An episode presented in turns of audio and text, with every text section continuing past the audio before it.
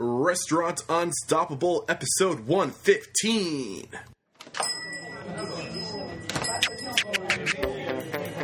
Are you ready for it factors, success stories, failures, and bombs of restaurant industry knowledge? Then join Eric Cacciatore and today's incredible guest as they share what it takes to become unstoppable. We all know to increase your odds of success, you need to increase your knowledge. With audible.com, it's never been easier. Go to audibletrial.com slash unstoppable to get your free 30 day trial today and become unstoppable. With excitement, allow me to introduce to you today's guest, Chef Jay Murray. Chef, how are you today? I'm doing great. How you doing? Oh man, I'm terrific. Are you ready to make some restaurant dreams unstoppable? I am. I'm ready to do what I can. Play my little, play my little part. All right, let's do this. So, Chef Jay Murray has been surrounded by food in the restaurant culture ever since a young boy. Uh, he attended Hampshire College and focused on literature and uh, did some food writing after that. Uh, he decided to take his some career advice from Rick Bayless and Charlie Trotter, uh, two people who I would listen to for career advice. And uh, they told him to be a chef and go as far as you can with it, then decide what you're going to do. And that's exactly what Chef Jay Murray did. Uh, since 1998, Chef Murray has led Grill 23 in Bar in Boston, Massachusetts as their executive chef. Under his helm, Town and Country magazine recognized Grill 23 and Bar as one of America's top 10 steakhouses, and uh, by the Boston Globe as being quote unquote king.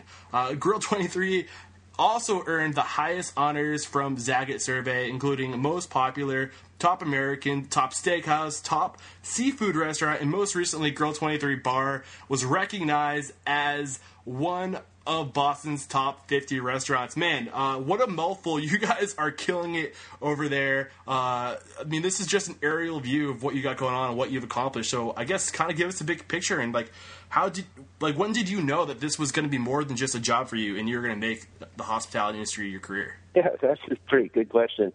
Um, well, I guess I'm still going as, as Charlie Trotter and Rick Bayless said. I'm still going as far as I can with it. Awesome. I don't know at what point it occurred to me. I think the cool thing about the grill is that uh, we're always changing things. Yeah. We're always trying to be fresh and new and Mm. different. Um, I, I couldn't be the chef of the same restaurant for that long, and I feel like we're not the same. You know, Mm. we're, always evolving, which is pretty exciting for me. It's exciting as a chef. Uh, it's so important. How important would you say it is to evolve and to stay fresh? I think a lot of people struggle with that. Um, it's I think it's vital. Mm. you know, not I don't know what the typical lifespan of a restaurant is, Yeah. or even of the um, the interest an owner has in a restaurant. Because a lot of times, I, at least for me, I, I sort of thrive on change. Mm-hmm. You know, which is strange for somebody who's worked somewhere for 17 years to even make that claim. But um, I think not only is it vital for for you to keep interested, but for the public to keep interested, to you know, give the press and everybody else plays a part, something fresh to talk about, just to, just to be part of the conversation. Now, you have kind of a unique background. You studied literature and uh, you did some food writing. Uh, Was there a point when you were just doing all this food writing that you decided that you wanted to take it to the next level and really get your your hands dirty with working in the restaurant industry? Well, you know, it's in Chicago. I had a food column, and it was um, it didn't take too long before I realized I didn't much like editors. um, I, I, I liked having more control over my final product, Okay. and um, so sometimes I would write something and then I would see it in print, and I, I didn't even want to have my name attached to it anymore. guess I can- so yeah. I, I guess with cooking, you know, I, I have control. Awesome, great. I think it was it was getting hungrier and hungrier when I was in Chicago and I was running out of money that I knew I had to find a job. and I, I had experience cooking, and I couldn't live off credit cards, so I just went back and cooked again. Oh man, well you're doing something right because uh, you guys over there at Grill 23 and Bar are just doing amazing things and getting some awesome recognition. Uh, you're a part of a great restaurant group, Himmel Hospitality, and I just can't wait to listen to the stories and advice you're going to give us today. So, uh, before we dive into the questions, Chef Jay Murray, I need you to share with us a success quote or mantra to get that motivational, inspirational ball rolling. So, what do you have for us today? All right, I, I got two for you. And the funny thing about these two is they're like diametrically opposed to one another. Okay. which is maybe why I'm I'm, I'm half crazy all the time. but All right, lay it on us. one, one, it came it came from Charlie Trotter's first book, and it said if you strive like crazy for perfection and all out assault on total perfection, at the very least you might you'll hit a high level of excellence, and then you might be able to sleep at night. Mm. Now Awesome. that that when I read that many years ago, this it just it hit home right away. um, and then I was, you know, I also do some work at my kids' schools. I do a lot of, you know, construction projects stuff in there when we were building them. And I, being a perfectionist, and then, you know, the, the the head of the school told me, she's like, you know, perfection is the enemy of the good. and I'm like, yeah, you know, that's kind of true too. Um, and to try to balance those two kind of mutually exclusive attitudes in me when when doing all this stuff is is tough. Mm-hmm. But um, I, I I believe both of them. Yeah, I mean, you're, you're talking about perfection, and it's funny. I, mean, I just finished reading *The Soul of a Chef*, uh, incredible book, and they really dive into uh, the mind of the, one of the industry greats, Thomas Keller, and he talks a lot about perfection, saying, you know, how we need to strive for it, but we also need to know that perfection doesn't necessarily exist because once you reach perfection, there's always that step above perfection. What do you have to say about that? Well, I totally agree with that. Um, not only is it unattainable, but I consider myself um, progressive, and all I mean by that is th- there's always progress to be made. Mm-hmm. So if I have a what I think is the perfect dish, I can sit down and spend not long figure out a way to make it better. Mm-hmm. Um, so I mean, I really agree with that. Awesome. I love it. All right, man. I'm inspired. I feel like I know you a little bit better. We got your story. Uh, I'm going to nail you with the first question, and that is what is your it factor? What is it about Chef Murray that makes you so successful? Uh, I think I am very adaptable, and I am. I'm also a self-learner, which is something that really I sort of got fostered in me in college. Um, because at Hampshire College, it's sort of sink or swim. Mm-hmm. You know, by the, by the way, they they teach whether you learn there. Um, and so I, I found you have to be, you know, and. You have to be patient in, in a restaurant. I love Level-headed. it. You, you mentioned adaptability, and you also mentioned earlier that you're always evolving, you're always staying fresh. You think being able to adapt into does that influence your ability to evolve and stay fresh all the time? No, ab- absolutely. And like I said, like I like change. Mm-hmm. I we we change the menu at the grill very often, not as often as I'd like, but very often, up to weekly. Once I've done a dish, I never want to see it again. and, and once something has been on the menu for three weeks, I am just utterly sick of it. That, that dish is dead to me now. you know, it's time to time to do something else. Awesome. Um, and which I think is a lot of fun. Great. But adaptability, you, just, you, you always come up with just different situations in a restaurant, and you have to be able to just roll with the punches. Awesome, Chef Murray. I love it, and I I hear all the time on the show about being a self learner and how that contributes to the success of my guests in this industry. But patience isn't something that comes out very often. So why don't you share with us a story about this it factor of patience and how that helped you uh, reach a level of success? This is a kind of a boring example. Last spring, I think it was, around graduation season, we had some faulty CO, carbon monoxide monitors in the kitchen. Okay. And they had this nasty habit of detecting CO when there wasn't any. Which, you know, if it if they just said it's here, it would be fine. But they were also hardwired to one of our power sources into our gas supply. All right. So if they decided there was CO if it wasn't there, they would shut off the gas and the power. Now you can imagine, you know, gas and power are pretty essential to making food. Yeah. And that's, you know, we had two kitchens, one on the second floor, one on the first. So we still, it still left us with a kitchen. Okay. And at first, you know, this was like, you know, once once a week, and it was it was frustrating. It was like once, and then oh, that was crazy. And then you know, then it was once a week, and then it was twenty two times a week, and people were starting to get a little miffed about this, and to the point where it would happen, you know, six or seven times a day, um, and they would come reset them, and it, it t- took forever. And then we're looking at a Saturday night with 700 reservations, and the whole kitchen shuts down.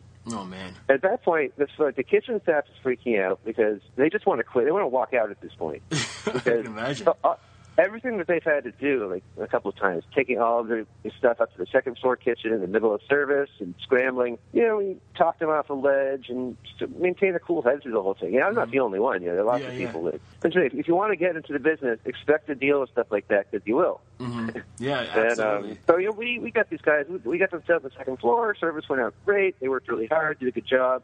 Um, we actually gave the whole kitchen staff retroactively uh, time and a half pay for that day because Oh, they wow. just handled it so well. That's awesome. But um, I mean, yeah, I mean, was, yeah, it's so important. I mean, you have to be patient. And if you start freaking out, it's only going to make the situation worse. And I, um, there's just so many different uh, little pieces of value in that story, and uh, your ability to adapt. I'm sure you had to uh, get creative and adapt to the situation too. Is there anything you can think of in that situation where you had to adapt on the last, like, in the last minute? Well, the whole thing is kind of happening at the last minute. Just we had two service lines on the second floor, but the uh, it's even hard to describe. It's like technical, but um, you know, not everywhere had you know printers for the dupes, and um, it's nearly impossible to actually pull it off. But everyone did. Awesome. Yeah, the other thing I think is handy. It's not a question of patience or adaptability or flexibility. One time this year, we through some strange thing with Adobe, we lost our software to print or even open our menu to Okay. print, and this was just a couple hours before service, Ooh. and we didn't have any menus. So I had to go down and use new software and completely uh, redesign and relay out the menu. And it's just little things you have to know how to do. Mm-hmm. Learn those things, you know. Yeah, Chef, you've given us some great examples of how your factors of being able to adapt and being patient and just being that self learner have really helped you with your success.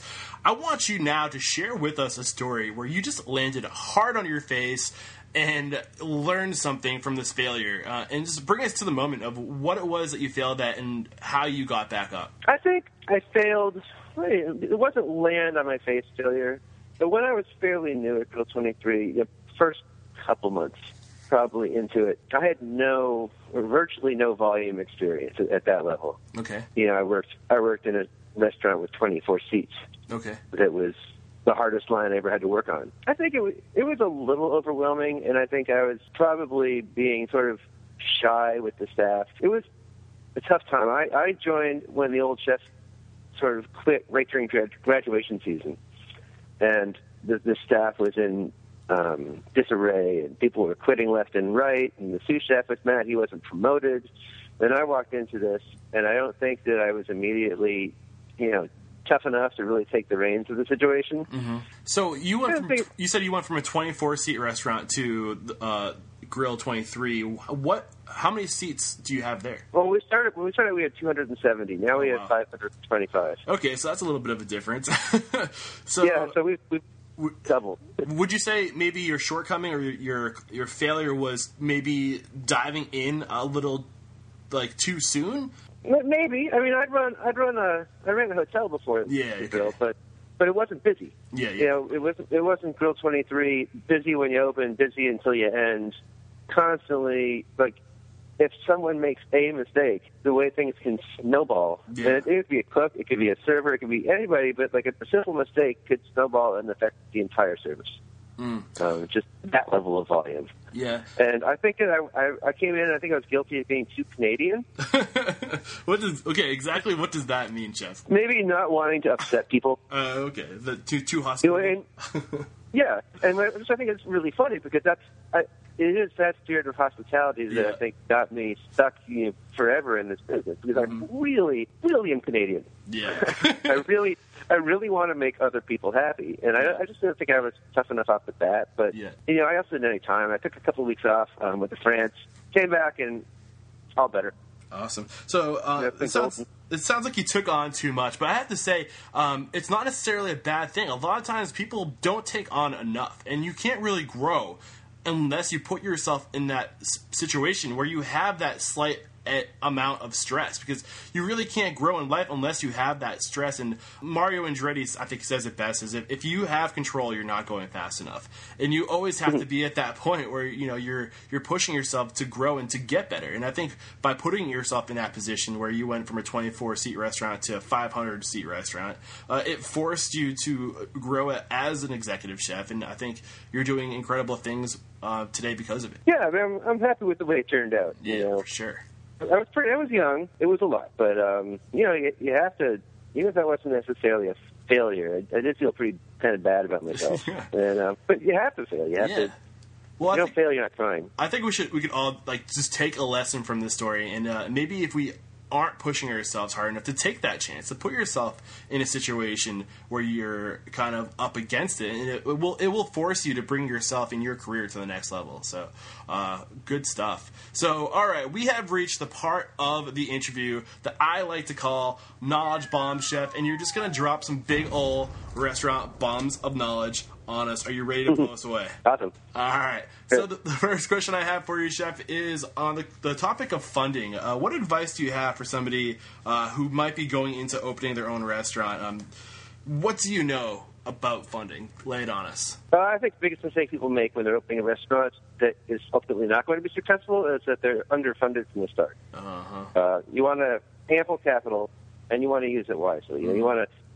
If, if you if you spend a million dollars opening a restaurant, then in three years you want to be doing three million dollars in sales. Mm-hmm. You know, you you want to have backup at least a year's backup cash available if you can, and and also when you're when you're writing your business plan, make sure you know, there's so many places where you where you think you can skip. Like, oh, I don't I don't need that. I'll I'll you know not put aside a thousand dollars a month for that, or just make sure you have a PR budget Mm-hmm. because you know PR helps. Mm, yeah, absolutely. Like, what would you say the most valuable thing of having uh, that PR in your team? You know, we all know about social media marketing. I'll mm. probably talk about that, but I mean, they have connections. They have, mm. they have, they they hear the queries from magazines, whether it's local or national or whatever kind of PR you want to get. But they have the connections that you don't. Mm. you know, as, as a restaurateur, I mean, you, you might think you do, and if you're if you're trying to do it on your own, then make make acquaintances of some people in the food business. You know, whether it's the Boston, if you're in the Boston area, you know, and, and the, the editor of Eater Boston Yeah, yes. or you know, or, or some local food writers. Not critics necessarily, because you don't want to get chummy with critics, Yeah. but just food writers. Make their acquaintance. You know, say something interesting on your Facebook page that they're just going to happen to read, and they might spread it on. PR companies are much better at that. Yeah, you know, one of the, the my favorite sayings too is your your network is your net worth, and if you can uh, tap into the network that a PR company has, that, that is only going to serve you, uh, you know. So great advice. The next question I have for you, Chef, what advice do you have for hiring good people? Like, what do you look for when you are hiring somebody? I think my, my thinking is that you're going to be spending a lot of time with them, you know, pretty intimate time with them, um, relying on them, and they're going to be spending a lot of time with each other also. Mm-hmm. And I think you're really trying to put together sort of a collective chemistry. Mm-hmm. Um, and that's really what sustained me and my staff over the many years is that we have this, you know, you don't have to be best friends. You know, so you, you don't have to even like everybody. That helps. But you have to understand that these people are all going to be working hard to put out something that's sort of greater than the sum of the parts. You know, like mm-hmm. their whole gestalt that they're putting out. You, you know, you, you can feel it if uh, if, it, if it's a bad fit. You can you can definitely feel it. It's like a disturbance in the force. You know, it's um. If you had two I think- candidates going, and one candidate had that chemistry, and you could tell they're doing a stage with you, and they're just meshing well with your team, and then you had another candidate that wasn't, that had the experience in, you know, maybe the knife skills and just the the, the background working in, a, in the right restaurants. Which way would you go? Over to somebody with a less experience, or, but has the better oh, chemistry, oh, or yeah, far without question, I go I go with the better chemistry, but less experience. Yeah, so much of that. It, it's so important. I think sometimes people, I, like when I, I mean, how often do you see job postings and it says, you know, uh, experience required? you know, I, it's isn't that a given anyway? But yeah, But yeah, I mean, I usually even when we write job postings, which isn't often, we usually throw in some humor and stuff there and see if people respond to it. Which they don't always, but I, I, I think I had a sous chef once that responded. He responded to an ad that actually said, "If you want to wear a clown suit at work, we'll let you." You know, he never did, but great. which is good because he actually probably wouldn't have let him. Um, When you find these people who are willing to wear a clown suit to work, what do you do to keep them on your team? keep them.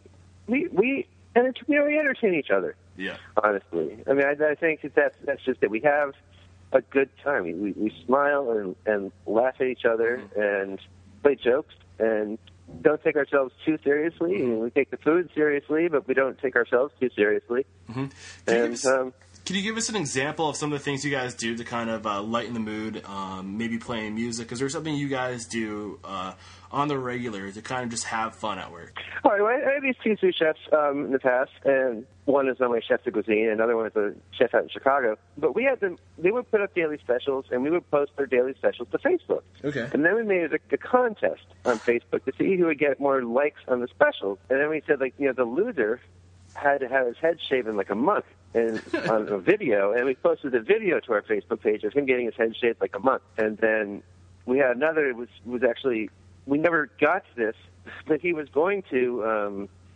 he was going to dress up in a banana suit on roller skates and sing Rocket Man by Elton John. and we're going to videotape that and put that on our Facebook page. That's awesome. Um, yeah, you know, you know, you know, we sit down at lunch. You know, it's just it's just a fun time. You know, that's really great. I mean, not only are you giving us some great examples of how to kind of let loose and to let your people just kind of enjoy themselves at work, but when they are enjoying themselves, those are the perfect times and examples of to, you know, open the shades on those windows with social media and let people peer into how awesome you are and like the kind of things you guys do, the, the show that you are you know human that you that's when people connect with you. That's when your guests connect with you and they see that side of you. And like that's the, a great example of how to use social media. So uh, kind of a twofer there. Thank you very much.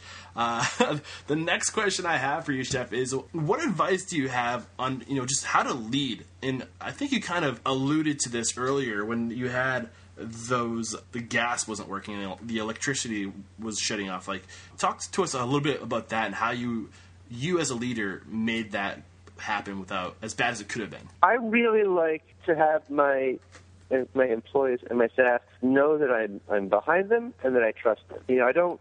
I, I know there there can be some workplaces where there's just paranoia and people nobody trusts anybody else. And, you know, and I don't. I think we trust our staff to do a good job. We, we onus on them to do it. Uh, we hold them accountable when they don't, but good naturedly. But really, I, yeah, I think it's important to let your your know it's a restaurant. Let your cooks know that you have faith. Yeah. That you don't think that they're idiots that can't do their job. Yeah, and you're talking a lot about trust, and that word trust doesn't come up nearly as often as it should on the show. Uh, can you talk to us, give us like an example about on how you build trust and some of the things you do to gain that trust and rapport with your employees? we have a system at the grill in place where anybody, whether it's a food runner or say, um, you know, a back waiter sees something, or or the server, if they see something that's not right on something that came out of the kitchen, they should feel empowered to send it back to the kitchen. Um, because not all eyes are going to see everything, and we, we need them. Um, and they do, and that's good. Um, but then we also have an area where people are plating some food, and they're, you know, we also trust them to plate it well and to do it properly. And they know we do, and they, they take some pride in that. Yeah, You know, they. I think that's it. I think we can, if we can foster everyone's pride in what they're doing. yeah. And, Awesome, I love it, and I think what you you mentioned, just giving enabling people, giving them that authority to make those decisions, and I think people so often people do notice things, but they don't get encouraged to speak up because maybe they're afraid of being wrong. But I think when you when you give people that ability to speak up and to be heard and know that if they they if they are heard that they could help and that they their voice and their opinion does matter if you give them if you build them up and you give them that empowerment it's so powerful um, so the great example thank you for sharing that and now i'm going to ask you chef what is one restaurant resource can you think of a book that you think is a must read for anybody getting into this industry or, or maybe it's a website or a magazine yeah, you know, I, I think you know, Lucky Peach. I think is pretty cool. Mm-hmm. Which is I even remember David Chang, but I, don't, I think that um, I think Dave Eggers might have some involvement with as well. It's just it's it's so from the restaurant's perspective and not from not Hollywood, but you know, food TV's perspective or celebrity perspective. Mm-hmm. Uh, it's stories that really would be interesting to people that really love food and love, love cooking. awesome Um, and I got to say also right now, I mean, I got the Mugaritz cookbook for Christmas, and it's awesome.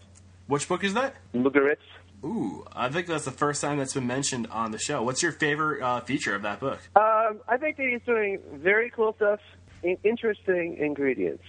I've never like I'm. It's like I, I feel fully versed in say like molecular gastronomy, but have never haven't in years felt any urge to do anything with it. yeah And he's not really there, but he's you know like he has this thing where he takes this clay called kaolin clay and he mixes it with lactose and a little bit of water. And he takes these tiny potatoes that are pre-cooked, and he coats them in this clay, and then dries out in a dehydrator, and they look just like birds' eggs or stones. What? And they have just a thin, crunchy exterior with this really awesome potato inside. Huh. Things like that. Like there's so they're, they're just new ways of looking at things Yeah. um, that I think is, is uh, really cool. And that's super valuable too. I think that kind of taps into your um, your you know your self learner side, and I think it's really important to always be pushing yourself into looking at these resources to see what other people are doing, and to kind of uh, you know spin off and create your own unique things that will draw in you know those customers and those guests, and to be unique. That's great stuff. Awesome. Uh, so let's talk a little bit about marketing. I think you gave us a great example about how you use social media um, to let people peer into how great your team is and to see how everybody has fun um, with the banana suit and with the contest and shaving the head. Uh, what else can you give us for advice on marketing? Well, like I said earlier, you know, keeping keeping current and always generating content because the way you know we see it around here, if a restaurant opens up and it's very exciting and everyone goes, they try it for six months, and then a bunch of other places open, mm-hmm. and they're really exciting for six months. And I think being able to find something to be part of the conversation, and whether it's you know nobody wants to admit that they're following trends, but you have to have your ear to the ground. And you have to you have to find it. If you're lucky, you can predict the next trend and try to be right up there at number one. Yeah, Um, you, that, you make a great point. I think too often people try to keep their ear to the ground and follow trends, but what you said, you make the trend, you predict the trends, and you be the trend setter. Uh, I think that's like you know, like like before too. You know, you're going to fail. You're going you're going to fail a bunch of times before you get one right. exactly. But it's worth it. you got to try though, because once it just it just takes one thing, one creative thing to really stand out, and if it does catch. Um, and it, it can make the difference. And you talk a little bit about staying fresh. Um, a lot of time people talk about scalability and starting small. Um, can you say anything about the power of scaling and how that can help with uh, staying fresh? I would want that. Like I, I sometimes with your criticism of, yeah, well, he spread himself too thin, or you know, he's got a taco shop and a Greek restaurant, or whatever. You know, and mm-hmm. I think as as a chef with sort of like as someone that's with the very sort of artistic personality, that's a need. Mm-hmm. That's not that's not going out there and, and trying to show off or trying to make money. Although chefs often have to open a number of restaurants just to make a living. but um, but I mean, it's an outlet. I have I'm lucky at the grill to be able to not be you know stuck on one particular outlet. I can do like Sichuan and pork belly one week, and then do something Argentine the next week, or any combination thereof. There, there is a need. There's a need to have that outlet to, to, for that creative expression. And uh, you don't just want to be doing barbecue or just want to be doing tapas. You want to be doing barbecue and tapas and something else and something else. You know, it's, it's um, I love how you call it an scalability. It's hard. Yeah, I love how you call it an outlet. And that's really cool. And I don't think a lot of people look at it that way as a, a way to express yourself outward. Uh, outlet. That's really cool. I think it's the first time it's mentioned on the show. I like it. Cool. All right, awesome. So let's talk a little bit about technology and adaptability being one of your it factors. There- are a lot of cool things that are coming to market all the time. And is there something that you use in your restaurant that you can give an objective review on, whether it's a technology that you're using in your restaurant, maybe it's an app on your phone that you use to stay organized. Is there something that you just love or something that just recently caught your attention that you want to look into that you can share with us today? Well, I'm not a good stay organized person, but uh, I'm, I'm a messy desk person. You know, one app that we do use at the grill, it's a, um, it's actually a web service. It's called Avero Slingshot. Oh yeah. I don't know if you're familiar with that. Um, and it's really just it's a next day analytics for all of your sales history. Okay. So it, it, it communicates, you know, two in the morning or whatever with your POS system, and then it reformats everything for you. You can look it up by. I mean, if you're like a if you're an analytics geek like I am or a numbers geek, I mean, you can look it up and you can you can go through all that data and learn so much about your customers and what they want and what they don't want, just in terms of looking at numbers. Um, What's I your- think it's, it's an awesome service. What's your favorite feature? Really looking up, trying to analyze trends. And how important Um, are the numbers and being able to analyze those trends? What is the significance there? one of the most important things that I need to do as a chef in terms of you know food cost issues is menu engineering. Basically, we have certain super high cost items that are very popular, mm-hmm. the loss leaders, and then we have lower cost items that are less popular. And my job is to somehow figure out a way, looking at past sales and analytics, and thinking about the future of how to make these lower cost items more popular and the higher cost items less popular. Mm-hmm. And there's not much I can do about the higher cost items. Yeah. So does it does it graph it out to you? I mean, how visually? Oh, how, Oh, you- how yeah. easy is it? No, it's not. Yeah, I actually, I, I take the information from there, and then I create my own spreadsheets and Okay. things to figure it out. Um, so you, it's not direct from there, but the information is all available to you and Awesome. easy, easy to access. Great, awesome. All right, and that was Avero Slingshot. Check it out, guys. All right, the next question I have for you, Chef, is if you could go back in time, Chef, back to 1998 when Chef Jay Murray was just taking on the role as executive chef at Grill 23 and Bar, what one piece of advice would you give yourself? Yeah, that's a good question. if I went back X amount of years earlier, I would tell me, "Hey, don't take that job that I'm not going to mention right now." but um, not not the Grill 23 job, of course. What would I tell myself at the beginning? You know, that's actually a really simple answer. It just occurred to me, and start doing yoga. That's actually great. Yeah. Uh, what is the significance? I mean, I, I don't think a lot of us. I mean, I'll let you take it. But what is the significance in that? Well, um, man, it's been years. Last year, I don't know. They all blend together, but I think it was last. It was the year before last. Okay. I had spine surgery, um, just from not treating my body well for a long time, and it, and I would feel I would be a younger man now if I had been doing yoga in 1998 up until now. I think I could have avoided the surgery. I could, I'd be more flexible. Um, Yeah. That's probably the best advice I could give me. That's great advice. This industry, it, it takes a toll on the. the I would ignore. I, I would ignore it. I would ignore. I would ignore the advice. I'd be like, "Yeah, leave me alone." yeah, but you know, you're making a great point because this industry it takes a toll, especially those chefs. You guys are almost always bent over all day in the kitchen and, it, and on your feet for just you know 20, 30 years, 40 years, and you have to keep that body limber and stay physically fit. And not with yoga, it's not just the physical; it's the mental too. So I think there's a lot true. of yeah, there's a lot of great uh, you know significance in that answer. Thank you for sharing it with us. Uh, all right. Sure. So if there was one question, Chef, I could have asked you that would have brought more value to this interview, what would it have been? Hmm. Maybe is the customer always right? All right, is the customer always right? How did I know you were going to ask that? of course, the customer's not always right. And if the customer is always right, then I couldn't always be right. And so, Give me an example of when the customer wasn't right. you know, it's, it's funny. Um, one thing specific to our restaurant, and it, this is not the customer's fault, but I, you see, you see on, on, on menus, particularly steakhouse menus, not ours. So some of them will say, you know, rare, cool, red center, and so on and so forth. And I think people expect to be their meat to be cooked less than it is. So you'll get somebody order something medium rare, and they'll send it back, and it's medium rare, and they'll say it's overcooked. This doesn't happen that often. But what I try to teach people is to think of rare as 100, 120 degrees. Mhm. And now, if you set your water heater, and you can, to 120 degrees, so if you have a, a, a baby, you're supposed to set to 120 so they don't scald themselves. Okay. So you pour the water out, or I'll, I'll take a tap and I'll put the water at 120 degrees, and I'll have servers come over and I'll say, feel that water, and it'll be almost be too hot to touch. Yeah. And I'll say, that's rare. That's Yeah. how rare should feel. Yeah. But people don't have that get that impression. So then there's the flip side where if you buy a commercial thermometer and instead of telling you temperatures, it just says rare, medium, well done. Yep. That's that's rare. That's rare at 140. Really? Yeah, because I guess they just don't want liability or whatever. Yeah, I guess that makes sense. Yeah, the customers, it, you know, They, I get what you're there's saying. no hard, there's no hard feeling. You know, like if there, whatever the customer might not be right about, there's no hard feeling. Yeah. Yeah. And again, you know, there's no room for that.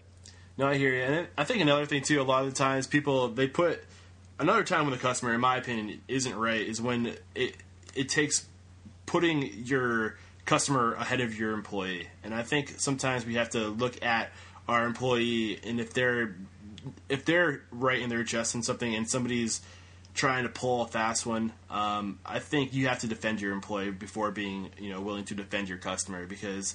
Uh, it's about your people, your your inner guests first. Uh, what do you have to say about Well, yeah, absolutely. I mean, I think that all ties into hospitality. I, I think if you're going to get into this business, you have to have hospitality at heart.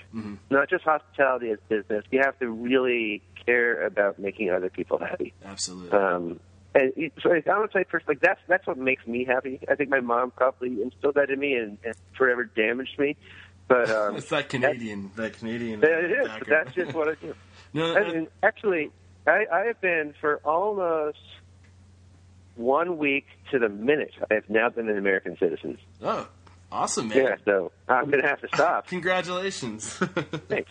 That's awesome. Um, All right, you've been an incredible guest, Chef Jay Murray, and uh, we have come to the end of show, end of the show. We have to wrap it up by having you call somebody out. Who is one indie restaurant professional that you admire, whether it's a GM, uh, executive chef, chef proprietor, uh, that you just admire, think would make a great guest mentor on the show?